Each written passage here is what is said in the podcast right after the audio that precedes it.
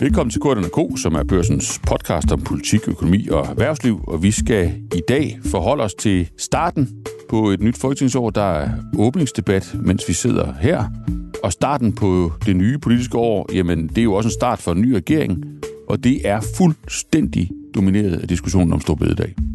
Så det er den, vi starter med at dykke ned i, og så prøver vi at forstå, hvordan det nervespil ender, og også prøve at få sat et perspektiv på, hvad det så er for nogle spor, der tegner sig for resten af regeringsperioden. Og det gør vi sammen med Helle Ip, vores ekspert på alt det politiske, og Sten Buchen, som er vores cheføkonom. Velkommen til jer to. Tak for det. Tusind tak.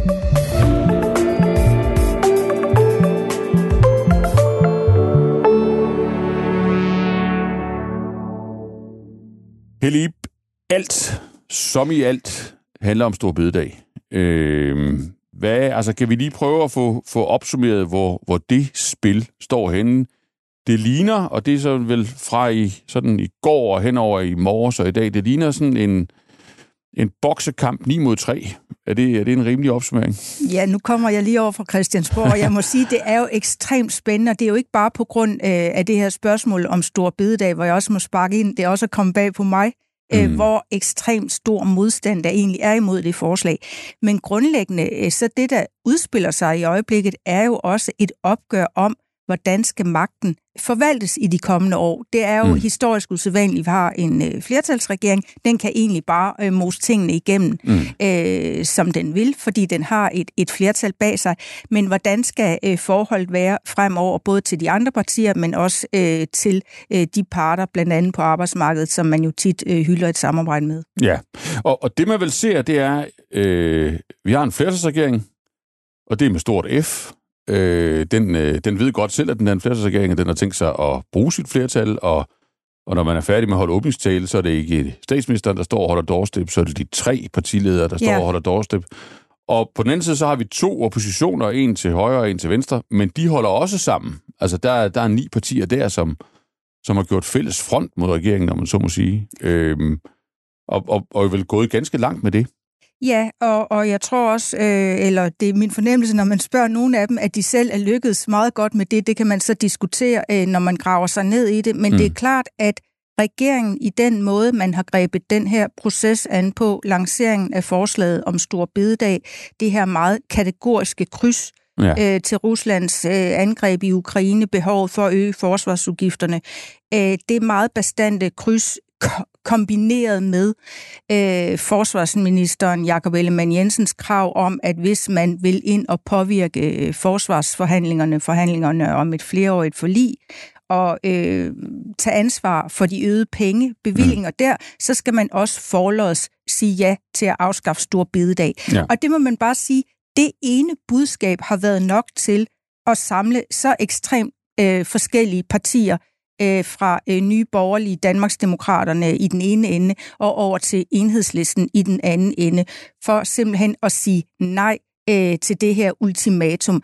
Også selvom øh, det bizarre jo egentlig er, at vi har at gøre med partier, der faktisk ikke er enige om, hvorvidt man skulle frede stor bededag, og de er heller ikke enige om, hvorvidt forsvaret overhovedet øh, bør tilføres flere midler. Men de har altså taget regeringen på ordet, og så har de fremlagt øh, det, man vel kan kalde en skitse til en alternativ måde at finde de her 3 milliarder mm. på, mm. som afskaffelse af stor bededag ellers øh, skulle bidrage med. Ja, fordi kunne man ikke godt våge sådan lidt dristig øh, altså tese om, eller, eller jagttagelse om, at, at på en eller anden måde er der kommet sådan vild turbolader på, på, på hvad kan man sige, den, altså etableringen af en ny politisk orden. Ikke? Altså vi er gået, ja. det er jo det er jo ganske få måneder eller, eller uger siden, at, at stemningen i dansk politik, det var, at, at aldrig har det været mere hyggeligt. Øh, der blev holdt umådeligt mange møder på Marienborg, man talte om børns trivsel og så landsholds, landskampe sammen. Det var så ikke så, så vellykkede landskampe, men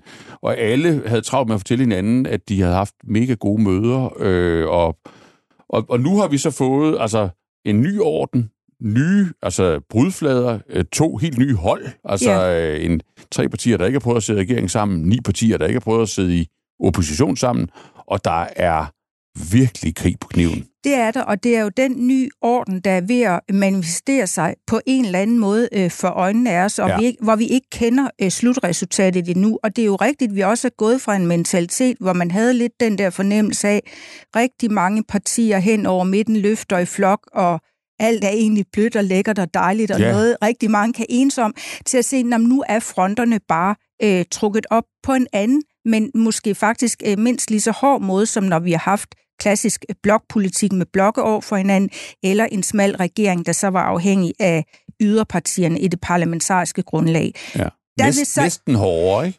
Lige her nu ser det hårdere ud, og det er jo blandt andet også fordi, der er mange partier på hver side af regeringen, der også har lidt en interesse i at spille på den offentlige opinion. Og der må man bare sige, fra biskopper til bager til fagforeningsbosser, borgerlige debattører. på det ja, der, der, der er jo næsten ikke nogen, der ikke har fundet et argument for, hvor forfærdeligt det er, at regeringen nej, har den her plan om at afskaffe øh, stor bededag som en fridag. Så der er afsindig mange interesser på spil, og mm. det kan også være, at øh, vi kommer til at se en proces, hvor der alligevel sker en, et, form for udskillingsløb i den her massive opposition øh, mod regeringen. Mm. For eksempel, når vi kommer til spørgsmålet om, kunne man støtte, som øh, øh, FH, øh, fagbevægelsen har opfordret til, en folkeafstemning ja. om det her spørgsmål. Det kommer vi tilbage til, fordi ned under det her, den her enormt øh, dramatiske situation, øh, turbolader på en ny politisk orden, krig på kniven osv., jamen det er jo så fascinerende, Sten Buchen, at der gemmer sig jo så en hel masse teknik, øh, ret øh, indviklet øh, teknik, øh, sådan noget, hvor, hvor, hvor man kan tænke, jamen det er der godt nok ikke mange, der nødvendigvis lige evner og, eller, eller har lyst til at være med på alle mellemregningerne, men, men, men til gengæld så betyder de der mellemregninger jo vanvittigt meget for, hvordan det her, den her krig den så falder ud. Og skal vi lige prøve at, at, at gå forbi nogle af, af dem? Altså hvis bare på min liste, du har sikkert en længere liste, øh, Først var der polemik om, om det der med at afskaffe Stor Bededag overhovedet gav, gav penge i kassen, eller i hvert fald hvor mange penge, eller hvor lange penge. Øh, hvor, hvor står den diskussion? Den diskussion er der jo stadigvæk. Ja. Der er jo stadigvæk en øh, brudflade mellem øh, eksempelvis øh, vismændene og øh, regeringen, men man kan jo sige, i realiteten så øh, har øh, regeringen jo veto i den forstand, at øh, det er Finansministeriet, der regner på de mellemfristede og langfristede planer, og mm. øh, hvis den øh, mener at vide, at det har en effekt, jamen så øh, har det jo en effekt, øh, forstået på den måde, at, øh, at så er det jo hvert fald noget, man tager med i de øh, sådan beregninger af, af øh, 2030-planer og langsigtet holdbarhed, og hvad mm. man nu ellers måtte have. Og det, det gør jo, at, at så længe de står fast, og det gør de, det er ikke noget, der ser ud til, at de kommer til at give sig, jamen så er konklusionen, at det her giver et proveny i finansministeriel forstand. Og mm. det proveny kommer fra, at når vi arbejder lidt mere, øh, jamen så er der lidt mere at beskatte, øh, og øh, dermed øh, lidt flere penge i, i statskassen, og, og øh, Finansministeriet når så frem til, at vi, vi taler i størrelseorden de her øh, 3 milliarder kroner, øh, som, som der vil være, som kan bidrage til finansiering af øh, at fremrykke øh, de her øh, forsvarsudgifter, som regeringen jo, og nok også oppositionen, eller i hvert fald dele af oppositionen, mener, at vi bør øh, i lyset af krigen i, i Ukraine. Og mm. øh, det vil sige, sige, øh, øh, det her, selvom striden er der og nok ikke kommer til at forsvinde, jamen så kan man sige, at den er måske ikke så vigtigt øh, forstået på den måde, at, at øh, Finansministeriet holder fast, og så længe de holder fast, så er det jo så det, vi ja. må gå ud fra, er, er det sådan retningsgivende for, hvordan øh, vi planlægger de offentlige finanser i hvert fald. Ja, så du anser den i virkeligheden for sådan at være en, en, en lille smule parkeret, og det, altså, der måske nok kan være polemik om det, og det kan, ja, det, og det kan flytte det, nogle, ja, nogle sikker, holdninger. Jeg er men, men... sikker på, at Karl Johan og Mads Lundby, altså Karl Johan øh, Dalgaard, Dalgaard overvismanden holder fast i hans synspunkt. Jeg ja. er sikker på, at Mads Lundby for Cepos holder fast i sit synspunkt om, at, ja. at, at, at, at det ikke har nogen veje finansiering effekt. Men man kan sige, så længe Finansministeriet holder fast i deres synspunkt, som jo så er bakket op af andre økonomer, blandt andet Michael Svare i hvert fald delvist, måske ikke lige størrelsen, men at der er en effekt, øh, jamen så kan man sige, så er det jo ikke sådan et på den måde centralt øh, diskussionspunkt, fordi øh, nu er vi ligesom der, hvor man ligesom må sige, det er det, det, det, det, det, vi antager. Okay. Øh, yes. Og øh, i mangler bedre, så øh, indtil vi bliver klogere, så bliver vi med at antage det, og det kan jo så være, at vi bliver klogere undervejs, men, men ja. indtil videre, så, så, så det, det bliver vi jo i hvert fald ikke nødt inden at det er vedtaget. Fint. Den parkerer vi der. Så er der så også opstået en diskussion om, altså, øh, er der, altså, hvor stort er det hul, man putter pengene ned i? Altså, er der en, er der en finansieringsmanko, som man kalder det? Altså, var det her nationale kompromis, hvor man skulle løfte øh, forsvarsudgifterne til 2% af BNP, øh, og hvor det, man jo aftalte øh, i sin tid, det var, at, at man fandt ikke noget ny finansiering, man blev enige om tage dem af kassen, altså tage dem af rådrummet.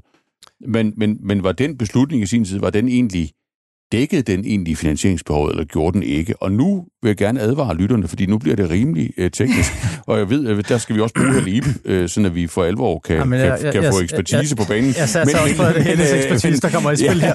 Men, men det er jo bare lidt vigtigt lige at få det udredt, fordi der er jo en sammenhæng imellem de her ret tekniske diskussioner, og så den der, øh, ja næsten øh, altså totale politiske krig, der, ja. der, der kører i øjeblikket. Så skulle vi lige prøve at tage det langsomt. Altså, hvad er det, altså, hvad ja, er det der bliver vi, gjort hvis vi, hvis vi spoler tilbage til, da man lavede øh, det nationale kompromis ja. i foråret 2022, ja.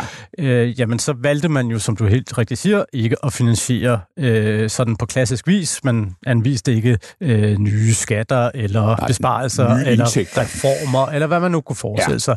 Det man derimod gjorde, det var, at man øh, flyttede på det sigtepunkt, man har for, hvad, øh, hvor stort et underskud man må have på de offentlige finanser, ja. fra at ligge på, en halv, øh, på 0% til at tillade et underskud på en halv procent. Og det frigiver øh, nogle penge, som i hvert fald frem til 2030 vil være tilstrækkeligt til at, at finansiere i hvert fald øh, øh, den gamle øh, indfasning af ja. det her forsvarsforlig, hvor det jo først øh, skulle være 2% i 2033. Mm. Øh, og det vil sige, at man havde sådan set øh, penge nok. Mm. Øh, efter 2030, øh, jamen, så opstår der så øh, sådan et, et hul, øh, kan man sige, øh, ved at øh, den her, at man flytter på balancepunktet. Øh, det giver jo så ikke, øh, det kan man ikke gøre i 2031 igen og 2032 igen, øh, og derfor så giver det ikke nogen ekstra penge så at sige, efter 2030, men man skruer jo op for forsvarsudgifterne, mm. og det vil sige, så opstår der jo sådan set en eller anden forstand et hul. Og spørgsmålet er så, blev man enige om dengang, at man skulle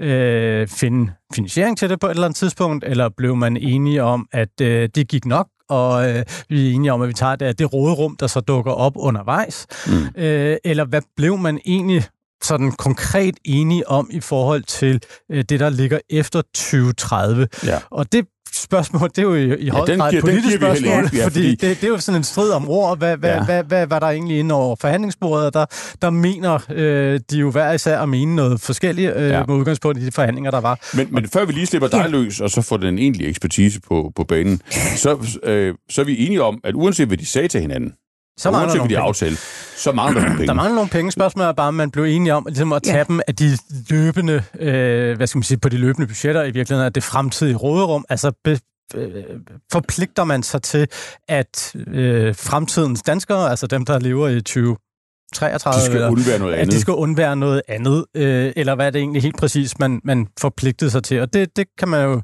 øh, ikke vide, hvis man ikke var i, i en, en del af forhandlingerne. Man går ud fra Helle ved det, fordi hun jo bare er genial, ja. men i hvert fald som en simpel økonom som mig, så kniver det lidt ja, at vide det. det i hvert fald ikke. Men, men, men man kan sige, der, der opstår sådan et hul, som jo så øh, kan påstås at kræve en form for varig finansiering, og det er jo så det, som øh, regeringen øh, sådan antydningsvis begyndte på at snakke om for en uges tid siden, og for alvor øh, sådan øh, den debat, de for alvor sparkede øh, sådan øh, døren ind til øh, i forbindelse med øh, åbningsredegørelsen tirsdag, hvor øh, specielt Lars Lykke måske lagde relativt meget vægt på, at der øh, var rent faktisk et, et permanent hul, så det var ikke nok bare at finde midlertidige penge. Øh, og det har så øh, Finansministeriet fulgt op på ved at udgive et notat, der ligesom illustrerer det her huls størrelse, og ja. Øh, ja, så, så er det ligesom der, vi står. Og, og kan det ikke passe, det omkring 6 milliarder? Det, det er jo så 6 ja. milliarder, ja. når man kører efter 2030. Efter, ja. efter 2033. Ja. Ikke?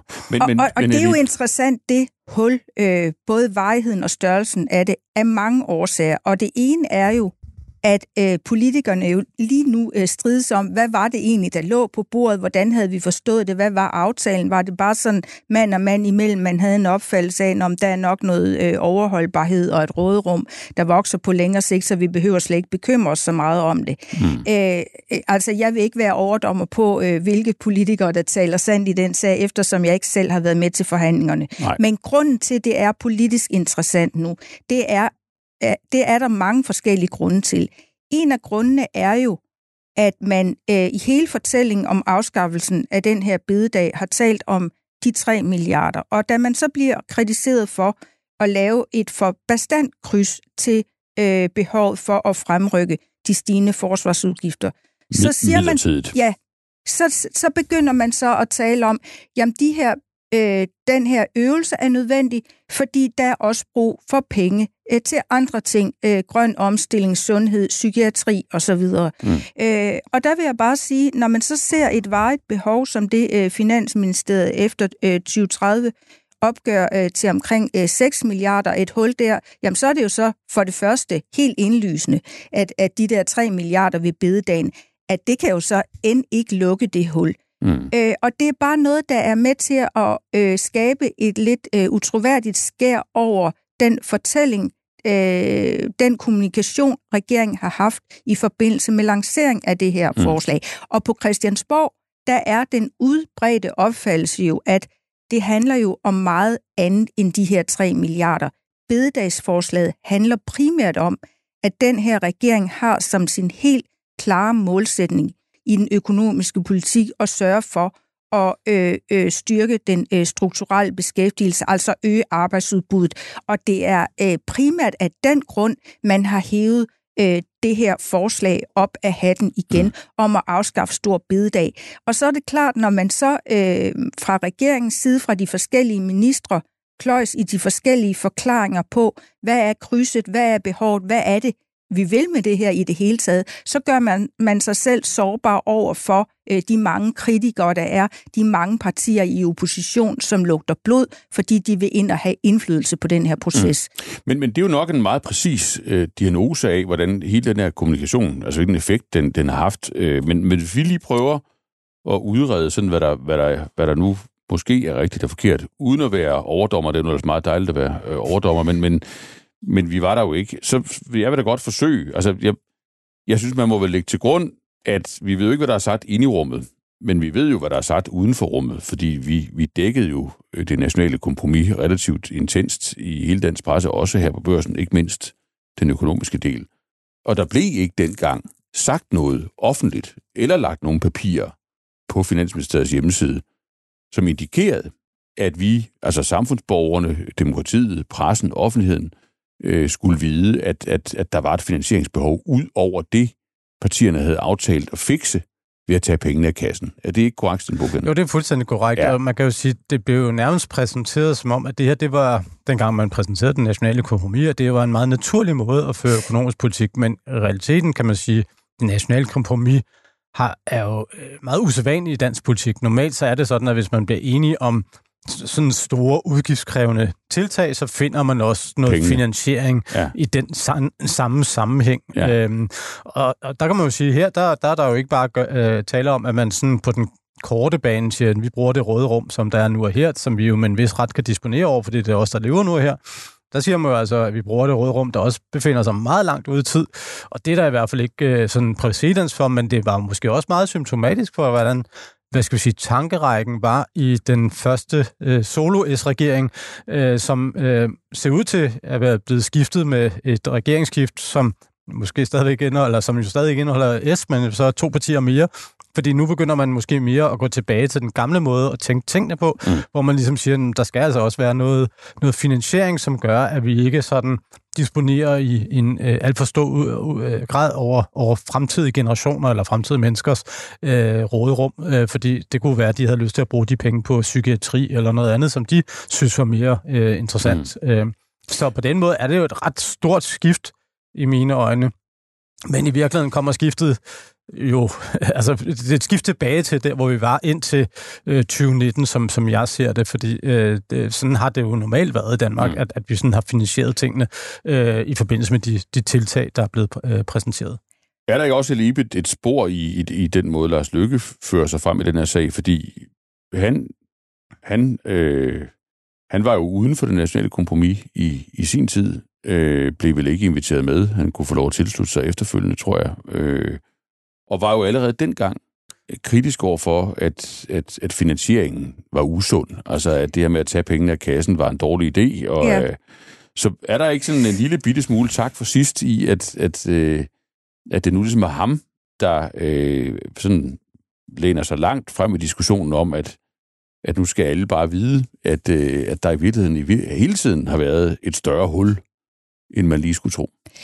Jeg ved ikke, om det er lige, at det, øh, der genererer den debat, vi har set nu, men der er jo mm. slet ingen tvivl om, at det regime, den mentalitet, der herskede på den tid i de år, som Sten også er inde på, var jo også præget af de her øh, coronakrigskasser, at man kunne lave en masse midlertidige ting, at man ikke rigtig behøvede øh, at pege på almindelig finansiering.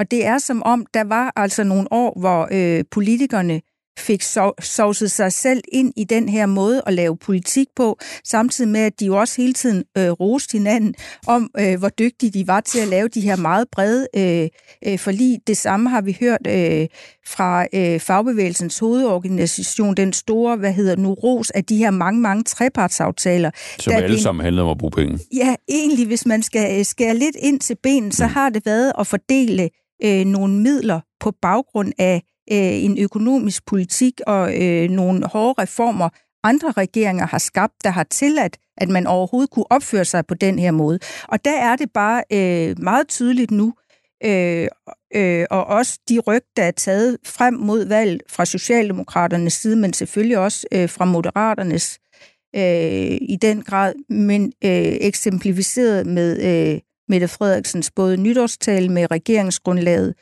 øh, og med åbningstalen tirsdag i Folketinget, at nu er der virkelig øh, kommet nye boller på suppen. Øh, nu bliver det virkelig præciseret, at den her regering kommer til at træffe også upopulære beslutninger, også øh, øh, beslutninger, som øh, der muligvis slet ikke har folkelig opbakning, men at det handler om at træffe nogle øh, ansvarlige valg, og også at sikre, at øh, man ikke bare går ud af de meget lette stier, der hedder, enten tager vi fra råderummet, fra de fremtidige generationer, eller sætter skatten op. Men der kommer vi, vi kommer lige tilbage til de her nye boller øh, på suppen, men lad os lige runde øh, bededagen af først. Altså, for så vidt angår det her spørgsmål om, om, om mankoen, der er der vel der er der vel noget, der tyder på, og det behøver jo ikke at nikke til, det kan man jo ikke se i en podcast, men der er vel noget, der tyder på, at regeringen har ret i substansen, men oppositionen har ret i processen. Altså at jo, der, der er et større hul end bare at finansiere et, et midlertidigt fremrykning af nogle forsvarsudgifter, og det har der i virkeligheden været hele tiden. Men nej, det fik man øh, nok ikke rigtig sagt, i hvert fald ikke ud i offentligheden, og, og, og hvad ved vi, øh, heller ikke nødvendigvis til hinanden inde i, inde i forhandlingslokalet i sin tid. Nej, og man fik heller ikke øh, kommunikeret til offentligheden, at bededagsforslaget også i høj grad øh, handlede om, om andet end, end Ukraine og forsvar, at det i meget høj grad handler om øh, at tage nogle, nogle store skridt, hvad angår arbejdsudbud, fordi der er der altså ikke særlig meget andet på paletten, hvor man kan være nogenlunde sikker på at komme op i det lav, som bededagen øh, giver, hvis den afskaffes som fridag. Altså der taler vi 8.500 og, og det er alligevel mere end mange af de andre småforslag, øh, der er blevet gennemført øh, yes. de sidste 5-10 år. Men så lad os lige prøve at runde snakken om bededag af med at prøve at forstå øh, jer to. Øh, altså på forhold til, hvordan ender det her? Øh, Philip, du er, ja. jo, der er jo, du er lidt af en spokkone, øh, og, og, og når det gælder hele den der drama om, om, øh, om at man skal spise sådan en snegl for at komme ind i den hule, hvor der bliver lavet forsvarsforlig, så er det din prognose, at, at det finder man ud af. Ja, der, der synes jeg, man har kunne øh, notere sig øh, faktisk siden i tirsdags, at den øh, sådan meget øh, ultimative kategoriske stil, øh, som vi især har set øh, Jakob Ellemann folde ud, da han for cirka en uge siden sagde til partierne, I kan kun øh, komme ind og forhandle om et nyt forsvarsforlig, hvis I forlod siger ja øh, til at afskaffe stor bededag. Den er man på vej væk fra nu. Mm. Øh, så mit gæt er, et, Jeg tror ikke, der kommer den folkeafstemning, som øh, truer lidt i kulissen. Øh, jeg synes, det vil være helt voldsomt, hvis partier, der i øvrigt øh, gerne vil være og have brand og ry af at være øh, regeringsduelige, regeringsansvarlige, mm. og det er sådan set både SF og de konservative. Øh, hvis partier øh, som de to pludselig øh, melder sig øh, i det mandattal, der kunne generere en folkeafstemning, det vil være afsindig opsigtsvækkende. Jeg tror ikke, det kommer til at ske. Mm. Jeg tror, at bededagen, øh, jeg føler mig 98 procent overbevist om, at den vil regeringen afskaffe, no matter what. Mm. Altså som der var en øh, minister uden for referat, der sagde til mig i tirsdags, hvis vi dropper det her nu, så kan vi jo lige så godt lukke og slukke. Ja. Og det handler jo dybest set om, øh, hvis man første gang man møder modstand, fordi man vil gennemføre noget, man selv synes er vigtigt, man har flertal for, men bare ikke er synderligt populært, hvis man allerede der øh, så bliver blød i, i knæene, og vi er tilbage, jamen, øh, så har man jo også defineret sin svaghed for resten af valgperioden. Jeg tror så, hvad selve forsvarsforhandlingerne angår, at der vil vi se en længere proces. Når det handler om hurtigt at få bededagen afskaffet, så handler det også om, at man ikke vil unødigt øh, bringe grus i maskineriet i forhold til overenskomstforhandlingerne. Altså der skal parterne ligesom vide, øh, er den øh, fridag der, eller er den der ikke. Det er grunden til, at det skal gå hurtigt. Forsvarsforlis, øh, eller forsvarsforhandlingerne om et nyt forlig, øh, der skal afløse det, der blev lavet i 18 og køre frem til nu, jamen der har man sådan set lidt ekstra, ekstra tid. Og der kan man mærke nu, at der er meldingerne fra Jakob Ellemann, øh, fra Christian Rabia, der er Socialdemokraternes øh, politiske ordfører, der har været på talerstolen her torsdag under, under åbningsdebatten, øh, og i øvrigt også fra Mette Frederiksen, at selvfølgelig lytter man til de finansieringsforslag, der ellers kommer ind. Jeg tror så, at hvis det ender med, at regeringen vurderer, det er faktisk vigtigt at få en bred kreds af partier med, som for eksempel øh, de radikale, som jeg tror sådan set gerne vil med under alle omstændigheder, og i øvrigt også godt vil være med til at afskaffe stor bededag, men også de konservative, at så kunne jeg egentlig godt forestille mig, at man måske kunne finde på nogle andre finansieringselementer, der i hvert fald kunne indgå under forsvarsforhandlingerne, mm. men stadigvæk holde fast i, at bededagen, den skal afskaffes. Så jeg opsummerer lige. Ingen folkeafstemning, fordi det vil konservative og måske SF trods alt ikke kunne holde til, altså at, at gå ned ad den glidebane. Gennemførsel af stor bedetag under ja. alle omstændigheder, ja. fordi det hviler regeringens troværdighed på, og de skal jo også bruge både pengene og arbejdsudbuddet. Ja. Og at man stille og roligt får løsnet den her sammenhæng imellem, at man kun kan komme med i, ja. i forsvarsforledet, hvis man stemmer for afskaffelsen af stor bededag. Ja, og hvis jeg så lige må tilføje, at øh, grunden til, at jeg mener, det er en overvejelse værd, om man kunne lave noget alternativ finansiering, og så bruge de rare penge fra bededagen på noget andet, og, og så nogle penge skal hurtigt få ben at gå på, det er jo, at et parti som de konservative, som man også øh, må sige traditionen tro har en stor interesse i at være med i det her mm. område, der synes jeg bare, Søren Pape Poulsen øh, den konservative leder, har argumenteret imod at afskaffe bededagen på en måde, så det også er meget svært at forestille sig, at han ruller tilbage og pludselig accepterer det. Mm. Han har ikke fokuseret særlig meget på det økonomiske, men meget mere på det med familierne ja. og det med værdimæssige. Så hvis regeringen ender med at vurdere, det er faktisk også vigtigt at få K med, så tror jeg, at man vil lave noget kreativt, som man jo i øvrigt har set masser af gange i tidens løb, når forskellige øh, regeringer og partier har en interesse at mm. binde hinanden ind, men hvor alle selvfølgelig skal kunne se sig selv i det, uden at det ender med noget revolverpolitik. Øh, yes.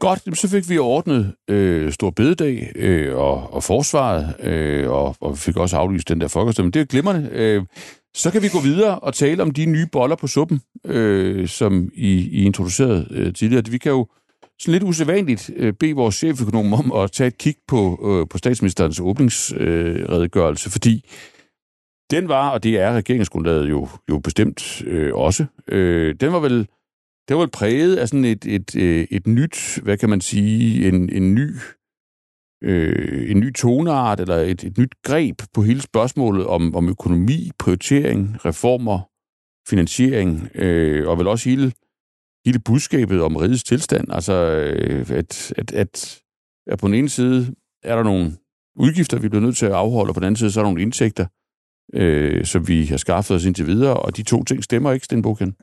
Altså, ja, altså for mig at se, var det jo i hvert fald et ret stort skift, eller er det et ret stort skift, vi har set til trods for, at statsministeren hedder det samme. Mm. Man skulle næsten tro, hun kunne dække over flere personligheder. Uh, så galt er det nok ikke.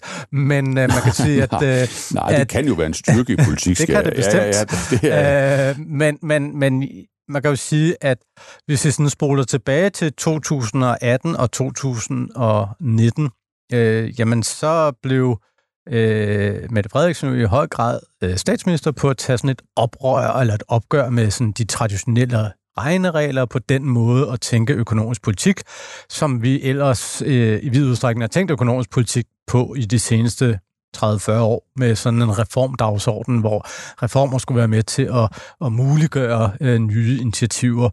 Øhm, det bar hun så også med ind i, i statsministeriet, og øh, fik jo så endda også en coronakrise, så gjorde det ret naturligt ikke at tænke i den retning, øh, og fortsatte også med det i, i, i forbindelse med øh, det nationale kompromis øh, der i foråret sidste år. Men der må man jo sige, at, at den, den åbningsredegørelse, hun, hun præsenterede, og regeringsgrundlaget i øvrigt, jo er øh, sådan meget klassisk øh, dansk politik, øh, uanset øh, øh, regeringsfarve, øh, fordi nu begynder der at blive ja, talt om... det er meget slutter og Nyrup Torning. Slytter og Nyrup Torning øh, med, med, ja, også ham, øh, ja. med fokus på, at øh, vi skal øh, lave reformer, vi skal have fokus på udgiftsstyring og alt det, som, som øh, man jo ellers øh, lidt havde glemt, øh, mm. stadigvæk øh, er, er vigtige forhold. Og, og dermed ser jeg det i hvert fald som et ret stort skift tilbage til noget, vi var i i virkeligheden, mm. inden at, at, at hun kom til magten der i 2019. Og derved så kan man jo også sige, at som Helle også har været inde på, jamen så, så bliver den, den, den her valgperiode nok en valgperiode, hvor, hvor der vil blive truffet nogle ret sådan øh, kontroversielle beslutninger, fordi mm. hvis man slår ind på den vej, hvor ting er reelle prioriteringer, og hvor man øh, skal finansiere øh, de initiativer, som man finder på, Jamen, så bliver man jo nødt til at gennemføre nogle af de ting, som ikke nødvendigvis er så populære endda. Ja. Øh, og det kommer jo sandsynligvis til at karakterisere øh, den, den kommende tid for, for hele regeringen, at, at der, det her det bliver ikke den sidste af den slags initiativer, øh, som, øh, som vil gøre folk utilfredse. Øh, mm. Og øh, man kan jo sige, der er jo selvfølgelig allerede nogen, der er oplegnet i, i regeringsgrundlaget, Øh, men der kan jo også komme, komme yderligere til, øh, og øh, derved så øh, kan det her godt blive en regering, som som måske ikke sådan på overfladen øh, ser ud til at, at, at klappe vælgerne så meget på hovedet, som mm. vi måske har været vant til de seneste 3-4 år, men øh, som, så, som måske øh, på den lange bane øh, behandler dansk økonomi øh, lidt mere øh, øh fornuftigt, end, end øh, i hvert fald, hvad jeg syntes, at den tidligere regering gjorde. Ja, fordi, og, og tak for en, en, en rigtig god politisk analyse, hvor, men, men, men også på, altså på selve regnestykket, det regnestykke, øh, statsministeren så legner op i sin åbningstale, er vel reelt nok, altså at, at der er et mismatch i, imellem udgiftssiden, i hvert fald hvis man gør det, man har sagt, man vil gøre, altså på, på velfærd, på på grøn omstilling, på sundhed, på psykiatri, på forsvar osv. På den ene side, og så på den anden side, det rådrum, vi, vi sådan har at gøre godt med, hvis ikke man rigtig vil udvide det. Man kan jo sige, at, at i forbindelse med den nationale kompromis, så lagde man jo den finanspolitiske sti frem til 2030. Ja. Øh, og derved så antager man så også... Sti. Det er en meget smal sti, ja. og øh, i den ligger der så også en antagelse om, at øh, hvad skal vi sige, at de offentlige udgifter følger det demografiske træk, og det vil der jo nogen, der præsenterer som, at jamen, det er da en, en virkelig fint, at når der kommer flere børn og unge, øh, jamen, så følger pengene ligesom med. Men, men sagen er jo i virkeligheden, at, at de fleste af os jo nok i realiteten forventer lidt mere end det, øh, mm. fordi når vi står måske om 10 år og kigger på, hvordan vores sundhedsvæsen er, eller hvordan vores øh, ældrepleje er, eller hvordan vores øh, børnepleje er, jamen så vil vi jo nok forvente, at den er tidsvarende. At det vil sige, at den ikke bare er, har udviklet sig med antallet af brugere, som det demografiske træk er nok til at dække, men nok også udvikler sig med den almindelige velstandsvækst, mm. vi har. Så psykiatrien i 2000 lad os sige 33, øh, øh, svarer til hvordan økonomien har det i 2033, og ikke som den var det i 2023, mm. øh, hvor vi jo formodentlig øh, i den her 10-årige periode vil være blevet rigere, og dermed have råd til mere, både i den private mm. og den offentlige sektor. Og det vil sige, hvis man gerne vil det, og det kan så især være styrke øh, den, øh, forskellige dele af den offentlige sektor, jamen så kan det være meget svært at få pengene til at mødes, og man kan selvfølgelig sagtens håbe på, at det kan løses ved effektiviseringer i den offentlige sektor, og det skal man bestemt også arbejde benhårdt i retningen af. Men stadigvæk selv med det, så kan det være svært at, at leve op til de forventninger, som, som mm. øh, vi danskere har. Mm. Øh, og dermed, jamen så, så kan det blive meget svært at få enderne til at mødes uden at lave reformer, og derfor har man jo så også lagt op til, at man skal lave reformer, ja. øh, som ikke kun drejer sig om stor bededag, men, men også om tilbagetrækning, og også om uddannelsessystemet. Så, så der er flere af den slags øh, eventer, selvom at nogle sikkert er mere populære eller upopulære end andre. Ja, og, og Helene, hvis man sådan tager den, den, den politiske vurdering af det her øh, skifte, altså jeg vil jo sige, den, altså den altså man kan sige, den økonomiske del af den åbningstale, det, altså det, den kunne jeg også have holdt, øh, i, øh, og, og det, jeg har også en følelse af, at jeg har holdt den. Øh, så, så tallene selvfølgelig var nogle, nogle andre, og sådan noget, men, men den grund, det grundlæggende argument, den grundlæggende position, at, øh, jamen, at der er betydelige regninger, øh, og dem bør man afholde, øh, fordi det, det er et eller andet sted, det er der bred enighed om, og det matcher vel også den samfundskontrakt, vi har. Øh, og derfor er der en nødvendighed i, i retning af at lave reformer, og i retning af at lave prioriteringer, og det er, en, det er en nødvendighed, man skal stå på mål for. Altså, det budskab ser ud til at være øh, tilbage. Skal vi forvente, at det er en position, der vil blive trådt igennem øh, med, med sådan et af de, de udtryk, Mette Frederiksen tit har brugt? Altså, bliver hun stående der? Er det, et, er det sådan et lige så markant kursskifte, som da øh, Mette Frederiksen i sin tid øh, kan man sige, genopfandt sig selv i forhold til udlændingepolitikken, i forhold til værdipolitikken? Det er i hvert fald et markant skifte i forhold til øh, Mette Frederiksens position i de første år som socialdemokratisk formand og op mod valget i 19 og også de første år. Jeg synes så, at rykket gennem det seneste år, altså det seneste år, øh, hvor hun øh, var leder i S-solo-regering, der har Mette Frederiksen øh, stille og roligt bevæget sig ind i en reformdagsorden forsøgt at forklare, at der ikke også under øh, corona måtte komme fartblindhed i forventningen om, mm. hvor mange penge man egentlig bare kunne råde over og sende ud øh, i alle mulige retninger. Ja. Talt om, at udgifter og indtægter skulle hænge, øh, hænge sammen. Talt om, at der ville komme en plan øh, der ville vise et meget begrænset råderum, at der var hårde prioriteringer mm. forud, mm. men selvfølgelig er det markant så at opleve øh, regeringsgrundlaget og opleve øh, åbningstalen og debatten nu, fordi den selvfølgelig markerer et eller andet form for skifte øh, for øh, Socialdemokratiets top, selv jeg også tror må, måske er kommet øh, bag på nogle socialdemokrater, som måske havde drømt om, at alt øh, det onde, du for eksempel stod for, ja. at det var øh, so much last year. Ja. Øh, det er ligesom tilbage nu. Min fornemmelse er, at øh, Mette Frederiksen faktisk står utrolig stærkt. Fordi det ja, kan... står komfortabelt. Ja. ja. Øh, og det kan godt være, øh, Jakob Ellemann på et tidspunkt har talt om, at han var det store dyr øh, på den blå savanne, men der er jo en grund til, at jeg har skrevet i en leder, at øh, Lars Løkke Rasmussen øh, og Mette Frederiksen, øh, om de to, at det måske er kameleonen, som egentlig er det stærkeste dyr på savannen, fordi mm. det er jo så også dem, der er i stand til at læse landskabet og lidt tage farve derefter. Mm. Og eftersom Mette Frederiksen stille og roligt før valget slog ind på den her reformdagsorden, valgte selv at gå efter en bred regering, forfulgte det spor, en bred regering hen over midten, skar venstrefløjen fra, sagde under regeringsforhandlinger temmelig hurtigt, øh, jamen, jeg kan ikke, vi har haft et godt samarbejde med enhedslisten, men de kan jo ikke rigtig bruges til noget, når det handler om de øh, reformer, øh, hun synes var nødvendige at gennemføre.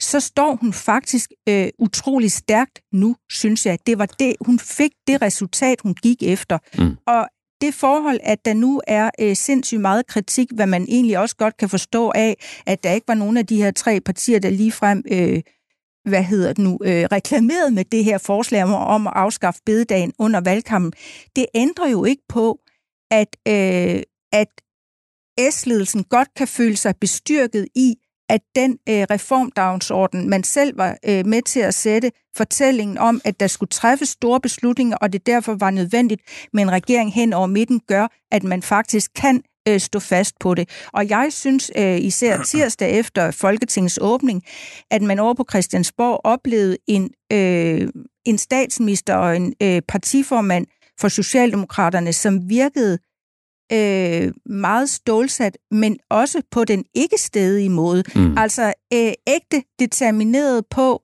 at den unikke chance, den her trepartitsregering har fået, fordi den rent faktisk er i stand til at gennemføre sin politik, uanset øh, hvor mange protester der kommer, uanset hvordan yderfløjene reagerer, at den chance skal, den skal bruges. også bruges. Ja. Og hvis den ikke bliver det, så må jeg også bare selv sige, så synes jeg simpelthen hele ideen med alt det her hurlumhej øh, nærmest forvidre ja. på en eller anden måde. Hvis man ikke så tør tage de der ekstra skridt, man synes er nødvendige for at fremtidssikre det her samfund.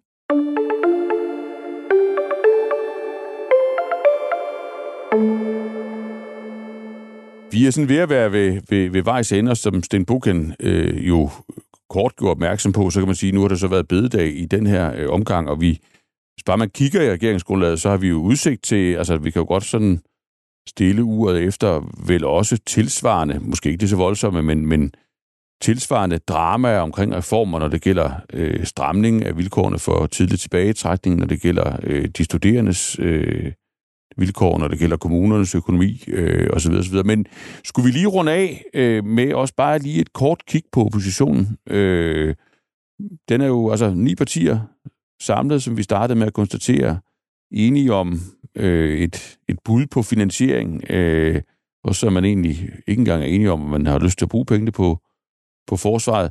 Øh, skal vi kort runde, altså hvem, hvis man sådan dobbeltklikker på oppositionen, øh, hvor, hvor, hvordan, ser, hvordan ser styrkeforholdene ud der? Altså hvem, hvem er kommet godt i gang med at bedrive oppositionspolitik, øh, og hvem, hvem har et eller andet sted måske stadigvæk nogle problemer tilbage, de skal have løst for at finde en, en position, der er lige så, kan man sige, øh, levedygtig som den, du lige har beskrevet med Frederiksen af? Jamen, det er jo, det er jo en proces, der er i gang, øh, mm. og, og som er meget svær at konkludere hårdt på nu. Hvis vi lige tager den her uge, så tror jeg ikke, der er nogen tvivl om, at de partier, øh, radikale, konservative og andre, øh, som har arbejdet på at samle en opposition for at få ophævet øh, det her ultimative krav om øh, at skulle sige ja til afskaffelse af stort bededag, bare for at få adgang til at forhandle om forsvaret. Mm. At der føler de sig selvfølgelig bestyrket i, at der kunne, kunne de løfte øh, næven og så øh, måske vinde et halvt slag på det. Ja, og du forudser, at de får deres vilje, og de var også i stand til at samle ni partier rundt ja, om regeringen. Men, ja. men hvis vi så lige rykker et spadestik dybere ned, øh, så er det meget svært at se, øh, hvad det egentlig er, der venter forud, som virkelig kan samle oppositionen på en måde, øh, hvor de kan få båden til at rokke eller fundamentalt ændre regeringspolitik. Og, og det handler jo blandt andet om, at et er, at man øh, med lodder og trisser og øh, overskrifter om erhvervsstøtte, øh, som man ofte hiver op af hatten, når man skal finde nogle ekstra milliarder, øh, muligvis kan sige, jamen så kan vi finde de der 3 milliarder, øh, bededagen vil give øh, på en anden måde. Men øh, spørgsmålet om arbejdsudbudsreformer, øh, der er der jo meget langt mellem, at man har kunne se en opposition ellers, eller borgerlige partier i det hele taget, samles om nogle realistiske forslag, der virkelig gav noget. Mm. Øh, så jeg synes, der er øh, stadigvæk et udstående, hvor øh, de borgerlige, jamen det kan godt være, at de lige har vundet en halv sejr, men, men den borgerlige opposition står stadigvæk også enormt fragmenteret. Et nye borgerlige, der på vej ned efter må skifte formand, et mm. Danmarksdemokraterne, der gerne vil byde sig til, og så øh, konservative, der selvfølgelig skal udnytte den her lidt friere rolle, måske også til at vokse øh, som parti efter den øh, kæmpe losing, de fik øh, under valgkampen og med Søren Pape Poulsens øh, detroniserede øh, statsministerkandidatur. Så der er ikke en voldsom øh, udfordring derfra øh, lige nu, som jeg ser det. Og det parti, øh, der står i midten, øh, de radikale, som jo, man må sige, burde have været med ombord, øh, hvis al almindelig logik skulle tale. Det var de radikale, der udløste valget, de radikale, der talte om en regering hen over midten, der gerne ville opgøre med blokpolitikken osv., endte jo alligevel med at stå udenfor, og de øh, prøver jo nu at så se, jamen er der så nogle bitte små øh, steder, hvor de alligevel kan få en lille smule indflydelse for at retfærdiggøre det, øh, Martin Lidegaard, øh, den radikale leder, sagde på det tidspunkt, hvor man måtte melde fra i 11. time, og det er, at det også er muligt øh, som støtteparti alligevel at, at, at få lidt indflydelse. Ja. ja, fordi hvis vi lige kort runder af med den økonomiske del af det, Sten, Sten Bukken, så så tænker jeg, må jeg sige min egen vurdering helt stille, når man kigger på det, der kom i morges, altså et alternativt finansieringsforslag for ni øh, oppositionspartier, det er, at det, det, ser, det ser tyndt ud, øh, det ser ikke specielt holdbart ud, og det løser ikke problemet med i, i det hele taget at, at få dækket det, det hul, øh, der er økonomisk. Og så synes jeg også, man, man, man må, må tænke, at det, det er vel ikke nødvendigvis noget sådan særligt stort problem for de røde oppositionspartier, fordi det matcher vel meget godt den måde, de normalt arbejder med finansiering øh, på. Men for Søren Pape, for Alex Vanopslag og for Martin Lidegaard, der angiveligt synes, at det er en god idé med reformer, som øger arbejdsudbuddet, øh, virker det som en mærkværdig position at være landet i, apropos skift.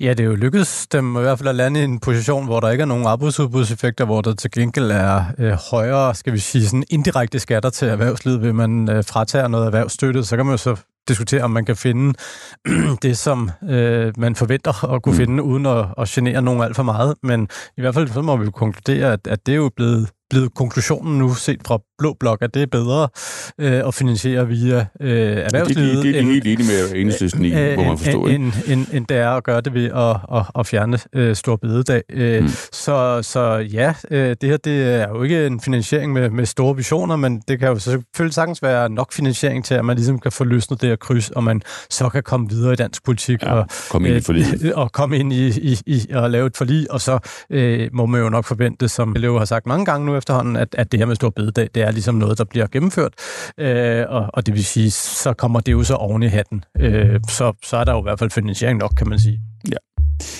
Super. Jamen, så kommer vi jo rundt om, om både Stor Bededag, kampformen og, og også lidt sådan, øh, de fremtidsudsigter, der er for, for dansk politik efter, efter det store bededagsslag. Tusind tak for det, Helle Ip og Sten Bukken. Tak. Så tak.